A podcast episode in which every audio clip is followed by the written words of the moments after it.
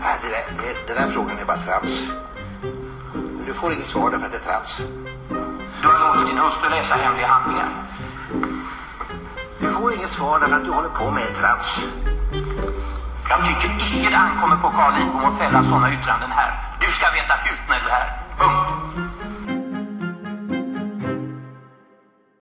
Hej och välkomna till ännu ett avsnitt av T1-podden med mig Patrik Bremdahl idag. Ehm, och idag är det ett bonusavsnitt där vi ska diskutera övningstentan och kommentera den. Och med mig har jag då personen som har skrivit och rättat, Ragnar Fallin Strömberg. Välkommen! Tack så mycket. Men kan vi inte börja med att du berättar lite om eh, vem du är? Ja, absolut. Eh, ja, men jag är seminarielärare nu på Eh, termin ett eh, och har två seminariegrupper. Och eh, jag är ganska ny på Uppsala universitet.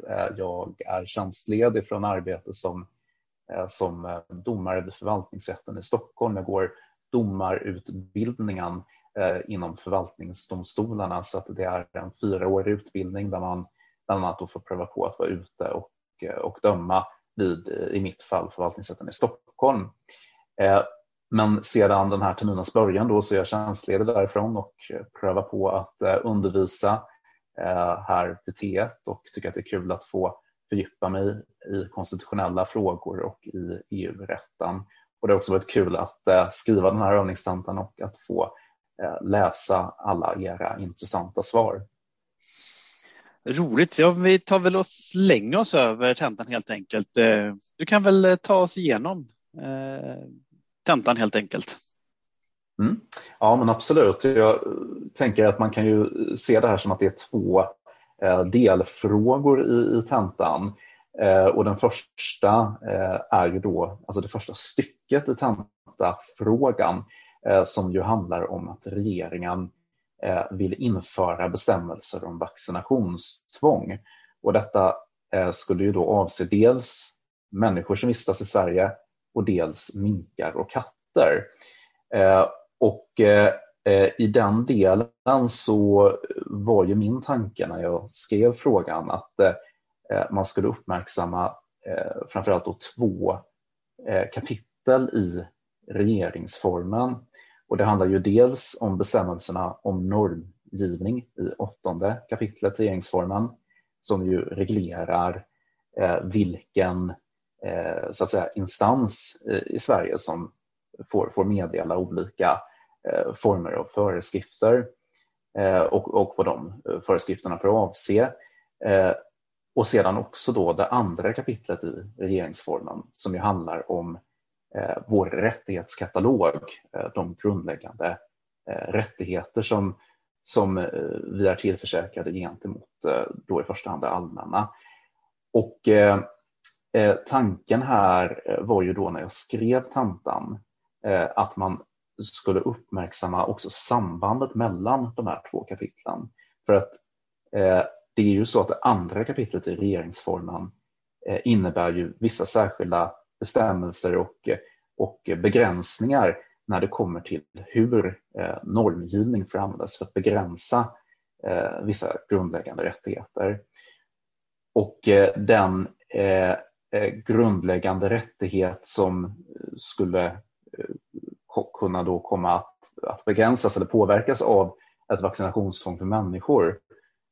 Och det var ju någonting som de allra flesta också uppmärksammade det är ju skyddet gentemot det allmänna mot påtvingat kroppsligt ingrepp enligt andra kapitlet, sjätte paragrafen regeringsformen.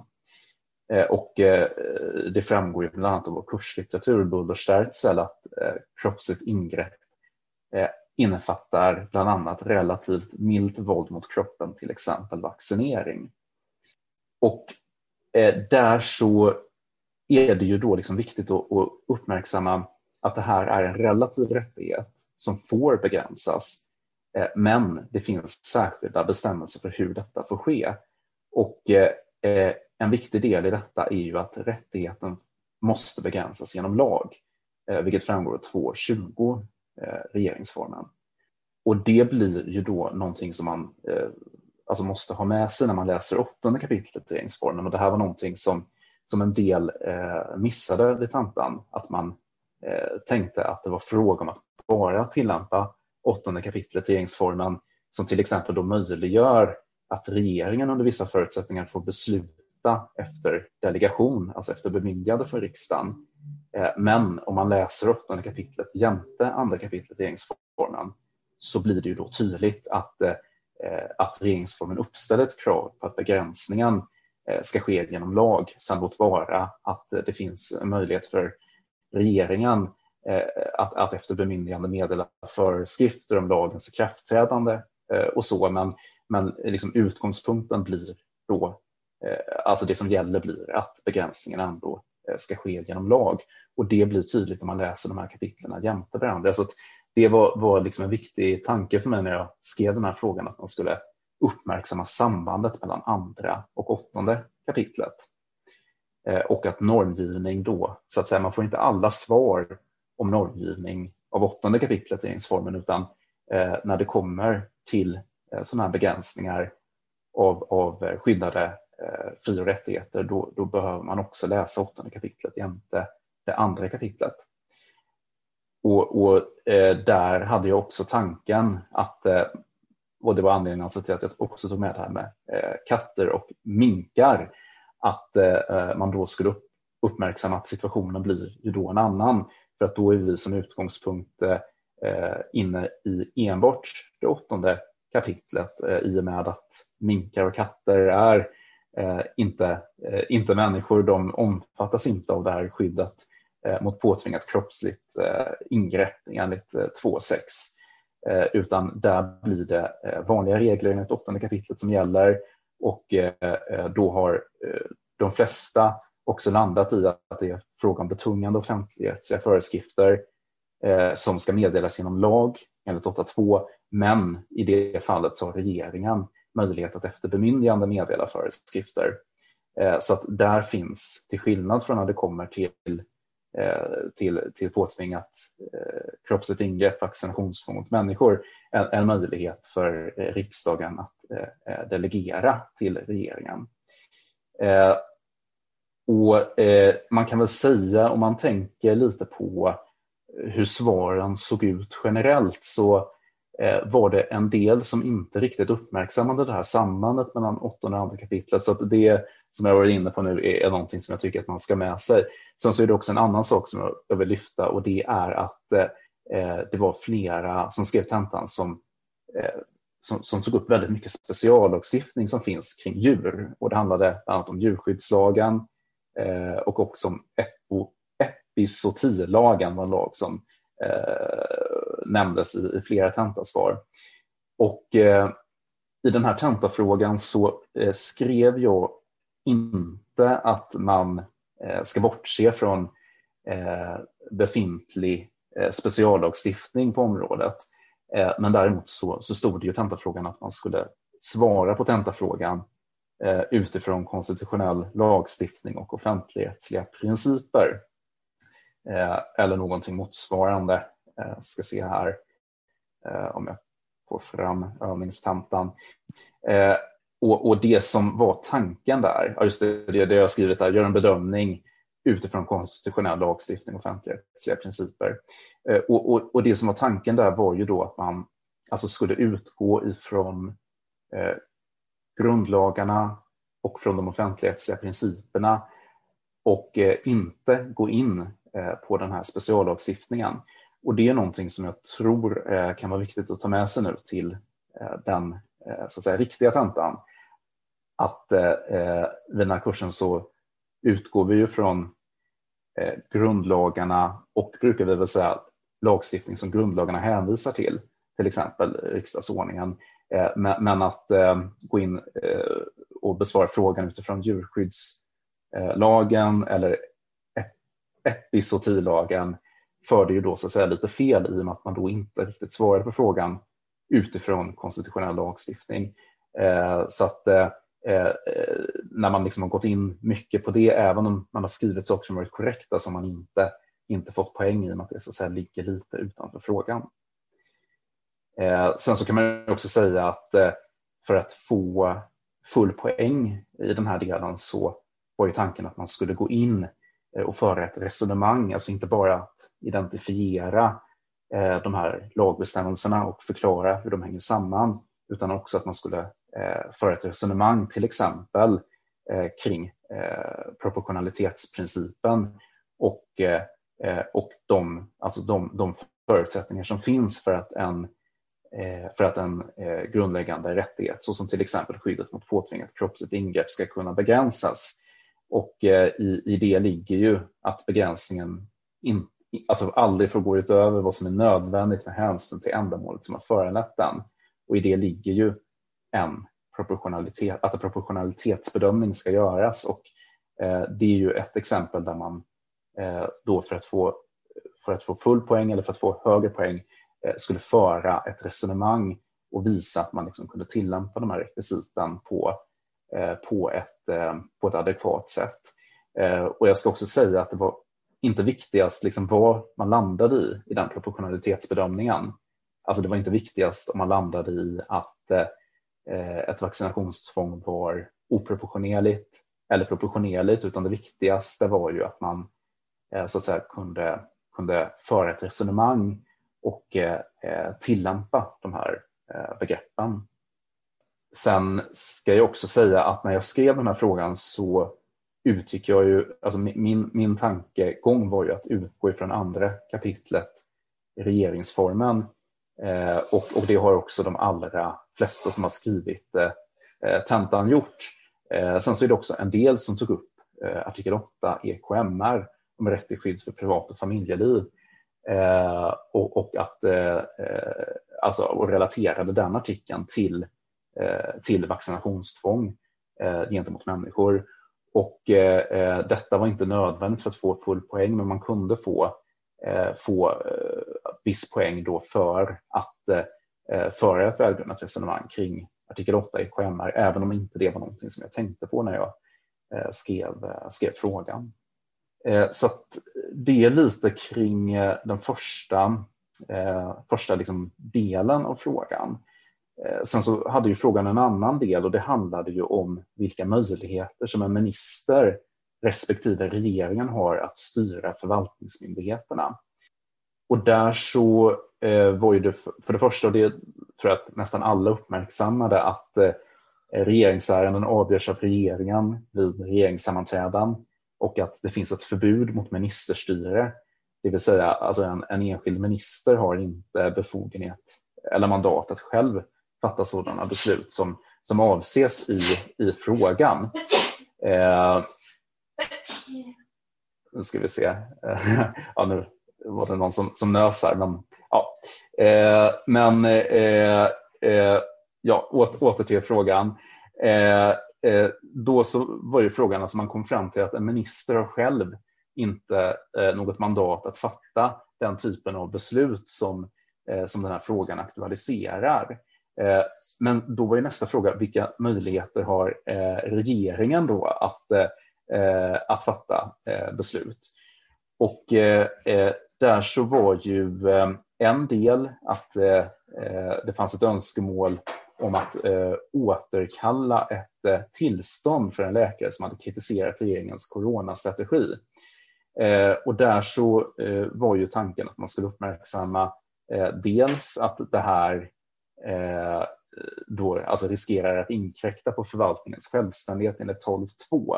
För även om utgångspunkten är att förvaltningsmyndigheterna står i lydnadsförhållande till regeringen eh, så gäller ju att Eh, regeringen inte får bestämma hur en förvaltningsmyndighet i ett särskilt fall ska besluta i ett ärende som rör myndighetsutövning mot bland annat en enskild eller som rör tillämpning av lag.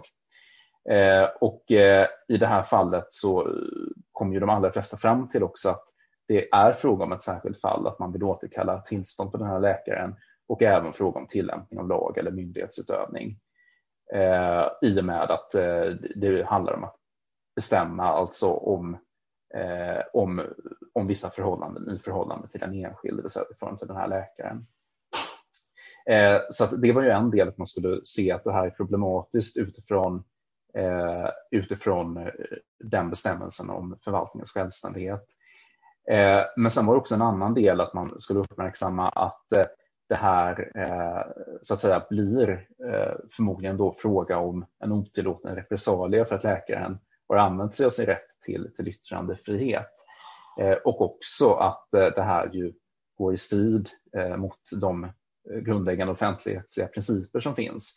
Bland annat att man då att, att förvaltningen alltså ska beakta allas likhet inför lagen och iaktta saklighet och opartiskhet. Och här blir det ju eh, fråga om en eh, flagrant osaklig eh, maktutövning när läkarens eh, tillstånd återkallas utifrån att eh, han har, har utnyttjat sin, han eller hon har ut, utnyttjat sin yttrandefrihet till att framföra kritik eh, mot regeringens coronastrategi. Eh, och eh, sen så hade vi ju även det här med att, eh, att regeringen, ministern i regeringen hade Eh, Eh, synpunkter på Försäkringskassans handläggning av eh, ärenden om sjukpenning. Eh, och, och, i den delen så hade jag ju tänkt mig att man skulle se det här som, som bestående av två delar. Dels att regeringen vill att alla som har sökt sjukpenning under en viss månad ska få den förmånen och i den delen så skrev jag i frågan att Eh, ministern, eh, nu ska vi se, vill beordra Försäkringskassan att bevilja sjukpenning för alla som har sökt förmånen under en viss månad.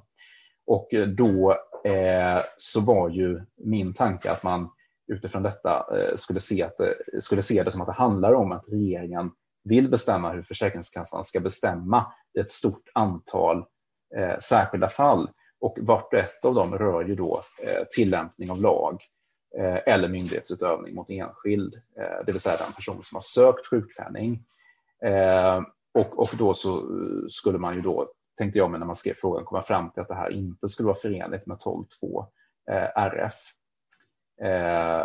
Och det gick också att få mer poäng i den delen genom att föra ett resonemang om att, att det här tillvägagångssättet ju Eh, skulle vara svårförenligt med kravet på saklighet eh, och likabehandling eftersom det ja, skulle bli eh, en omotiverad eh, skillnad eh, vad gäller möjligheten att få sjukpenning beroende på när man hade sökt den förmånen.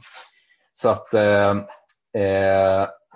det, det, var min tanke och, och, då så skulle detta då eh, å andra sidan jämföras med att regeringen Eh, också ville att eh, Försäkringskassan framöver skulle göra mer generösa bedöm bedömningar vad gäller rätten till sjukpenning. Eh, och, och, då så tänkte jag att man skulle se detta som att det här handlar om att regeringen framöver vill att eh, förutsättningarna för att få sjukpenning ska bli mer eh, generösa, att det ska vara lättare att få sjukpenning och att man alltså inte skulle se detta som att eh, regeringen eh, vill bestämma i särskilda fall för då handlar det snarare om att man vill att det framöver ska bli lättare att få sjukpenning. Eh, och då så var det många som tog upp, också som jag hade tänkt när jag skrev frågan, att man skulle se att detta blir ju då ur ett normgivningsperspektiv fråga om gynnande offentlighetslig reglering. Det handlar om att eh, möjligheten att få förmån och att det då i och för sig faller inom regeringens kompetens om man ser det ur RFs perspektiv.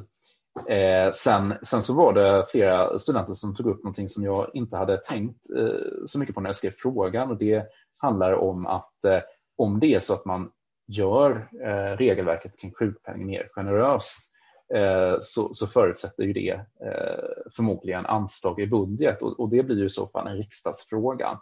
Eh, och, och det, det, var flera studenter som tog upp det och det är också något som var möjligt att få poäng för. Eh, sen så en annan sak som också några studenter tog upp, eh, inte så många och det var inte heller någonting som var nödvändigt för att få full poäng, men det är ju att det finns ju eh, speciallagstiftning på det här området i form av eh, socialförsäkringsbalken som eh, Eh, innehåller bestämmelser om, om sjukpenning och, och det handlar ju om att riksdagen eh, har ju möjligheten att meddela föreskrifter eh, även på Eh, det område som eh, faller inom regeringens restkompetens och har gjort det genom socialförsäkringsbalken. Så att om man i praktiken då skulle vilja införa mer generösa bestämmelser Eh, om sjukpenning så, så skulle man behöva förhålla sig till att det finns eh, en lagstiftning som riksdagen har, har meddelat och som ju då eh, begränsar vilken, vilken kvarvarande möjlighet som regeringen har att meddela bestämmelser på det området. Men, men det, det, var så att säga inte, inte det som var huvudtanken med min fråga utan huvudtanken var att man liksom skulle relatera detta till, eh, Eh, till, eh, till, ja, till normgivningsreglerna i åttonde kapitlet RF. Ehm, ja, nu har jag pratat på eh, lite här kring, kring hur jag har tänkt när jag skrev frågan och när jag rättade och det finns ju även en rättningsmall som säkert flera av er har sett på studentportalen där mycket och, och nog, nog det allra mesta av det som jag sagt nu också står. Men jag tänker att eh, eh, Patrik kanske har några frågor eller så som, som du vill lyfta. Säkert jag tycker, som jag inte har tagit upp.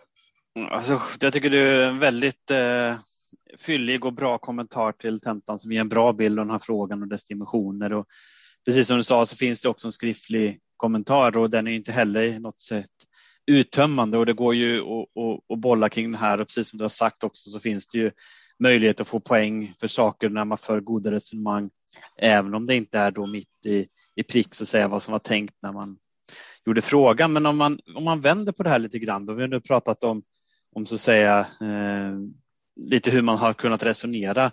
Har det varit några vanliga missar som har dykt upp förutom då att man, precis som du har lyft, att man har så att säga hamnat i speciallagstiftningen och andra missar du tycker att, att du har sett när du har rättat tentamen som du vill, vill lyfta för studenterna?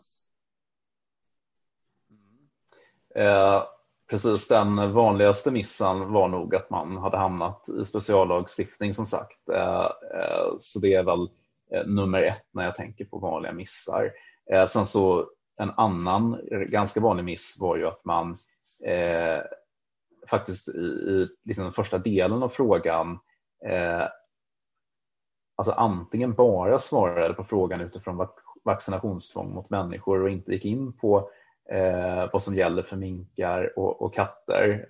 Eh, eller att man eh, så att säga inte riktigt uppmärksammade de begränsningar som andra kapitlet innebär för, för möjligheterna att, eh, att eh, ut, utöva normgivningsmakten och, eh, och till exempel tänkte sig att eh, ett vaccinationstvång eh, är betungande offentlighetsreglering som ligger inom riksdagens eh, primärområde men som kan delegeras till, eh, till regeringen. Att man så att säga då inte uppmärksammade den här, det här kravet på lagform som faktiskt då finns i, inte i åttonde kapitlet men i andra kapitlet regeringsformen.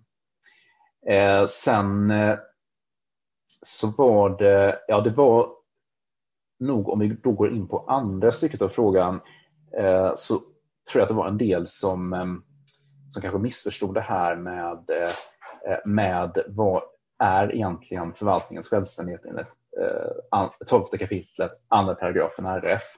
Eh, för det handlar ju om att regeringen, att ingen myndighet, och regeringen är ju en myndighet, Eh, Eh, men det handlar om att ingen myndighet, inklusive då regeringen, får bestämma hur en förvaltningsmyndighet i ett särskilt fall ska besluta i ett ärende. Och eh, eh, där var det nog en del som, eh, som kanske så att säga, inte, inte riktigt ehm, eh, liksom hade greppat vad ligger i det här att det ska vara ett särskilt fall.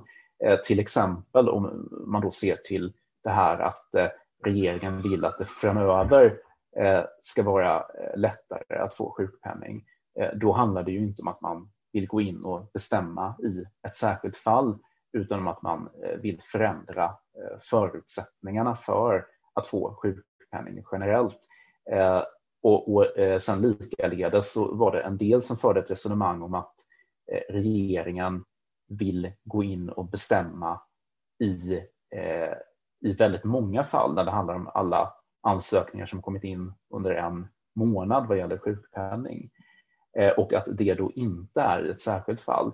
Eh, men där tänker jag att om man, om man liksom svarar på frågan ur det perspektivet så är det ju ändå så att regeringen då vill båda hur Försäkringskassan ska göra i ett stort antal särskilda fall, alltså hur man ska hantera ett stort antal eh, särskilda ansökningar som har eh, kommit in. Eh, så att eh, just där kring begreppet eh, vad ligger egentligen i att att ingen myndighet får bestämma hur en förvaltningsmyndighet i ett särskilt fall ska besluta i ett ärende. Eh, eh, där så var det, eh, så som jag såg det, en del studenter som hamnade lite, lite fel just kring det begreppet. Så det var nog, tror jag, de vanligaste misstagen. Sen det var några som var inne på just det, den här delen när det handlade om regeringens möjlighet att, att förflytta en myndighets generaldirektör. Och då var det några, eh, det var nog inte jättemånga, men det var några som tror jag eh, kom, alltså blandade ihop generaldirektör och, eh, och statsråd och kom in där på reglerna kring, kring misstroendeförklaring och så. Så det, det, är också någonting som inte jättemånga, men som ändå en, en del tror jag hamnade lite i en begreppsförvirring att man förväxlade generaldirektör statsråd och det är ju, eh, ja, det är ju helt, helt olika roller helt enkelt och eh, helt olika eh, regler när det kommer till hur, hur en sån person eh, får, får skiljas från sin befattning eller förflyttas från sin befattning. Om man tänker eh, framåt då inför eh, så att säga, den riktiga tentan då som kommer sen. Eh, både utifrån rättning så att säga, men, men även eh, utifrån eh, ja, din egen erfarenhet av att skriva tentor och, och, liknande. Vad, vad skulle du vilja skicka med studenter? Vad ska de tänka på nästa gång de sätter sig och, och skriver tenta? Vad vill du skicka med dem? Det är liksom två saker som eh, man nog ska tänka på oavsett så att säga, vad, vad som kommer på tentan är väl för det första att läsa tentafrågan noga så att man inte missar eh, att svara på någonting. Jag tänker då till exempel på att det var en del som i den här tentan missade att svara på, eh, Eh, alltså svara på vad gäller för vaccinationstvång gentemot minkar och katter utan kanske bara svarade på vad gäller eh, när det kommer till vaccinationstvång mot människor och då, då har man ju liksom så att säga då inte, inte svarat på frågan fullt ut och, och då gör det ju att man eh, inte kan få lika många poäng som man förmodligen hade fått om man hade svarat eh, på alla delar av frågan. Eh, så det känns som en viktig sak att ta med sig.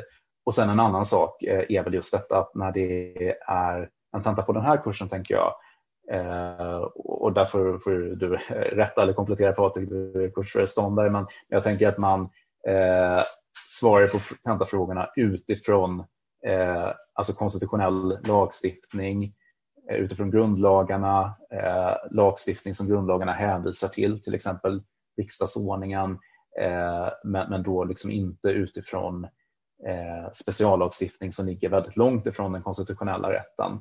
Eh, för det, det är säkert eh, någonting som man kan göra ett misstag. Eh, man kan säkert göra ett misstag i den delen även vid i andra tentor än, än, än den här.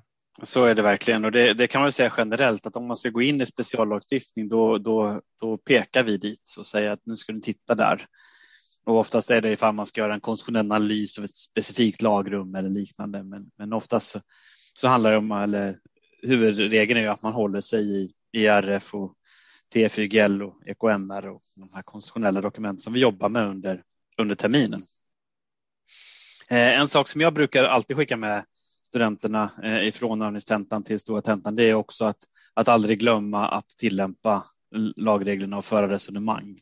Att inte bara här, skriva upp eh, att en proportionalitetsbedömning ska göras, utan precis som du sa, att också göra proportionalitetsbedömningen, att resonera kring den. Och, och precis som du sa tidigare så är det ju också så att, att vad man kommer fram till är mindre viktigt, utan det är ju hur man för den rättsliga argumentationen. Det är det som ger poäng. Eh, sen så kan man värdera argument på olika sätt och komma till olika slutsatser, men, vis, men man ska visa att man har förstått då de olika delarna av, av den rättsliga argumentation som måste föras kring rättsregeln helt enkelt. Bra, är det någonting annat som du känner att det här vill jag skicka med studenterna eller det här vill jag också få sagt? Nej, det var väl kanske det som, som du eh, sa nu, för det, det är ju också såklart en, en eh, liksom allmän eh, eh, lärdom. För det var eh, ändå en del som kanske bara, eh, till exempel då, eh, för att ta liksom väldigt tydligt exempel, det är egentligen det exempel du tog upp, men när det kommer till det här proportionalitetsbedömningen, att man bara skrev upp rekvisiten för proportionalitetsbedömningen eh, utifrån till exempel Buller-Sterzel, men sen inte gick in och, och, och liksom förde något resonemang kring det. Och, och då eh, tänker jag att då har man ju tappat poäng i onödan, för att om man har hittat de där rekvisiten så eh, skulle man ju säkert klara av att också bara föra ett resonemang kring dem. Så att, eh, det är också ett, ett generellt medskick. Bra, stort tack för det och så kan jag säga också för den som funderar mer kring tenta och så vidare så finns det ju dels en, en podd om studieteknik men det finns också en podd, en tidigare podd eh, inför tentan höstterminen 18 tror jag det var, eh, där vi också går igenom lite tips och tankar och idéer kring hur man kan tänka inför för tentamen. Men stort tack Ragnar för att du var med och eh, berättade om övningstentan. Tack så mycket själv. Eh, och eh, tack för att ni lyssnade. Ha det så bra och glad påsk är det som gäller den här gången. Ja, glad påsk. Thank you.